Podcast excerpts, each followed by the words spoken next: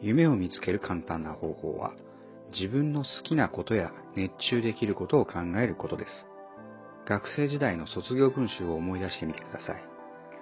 将来の夢に自分の好きなことを書いていませんでしたか？自分の好きなことや熱中できることのために生きていければ幸せではありませんか？夢があると人生に張りが出ていろいろなことも頑張れ幸福度が高くなりますよね。人は素敵な未来が想像できるから明日に向かって生きることができるんです。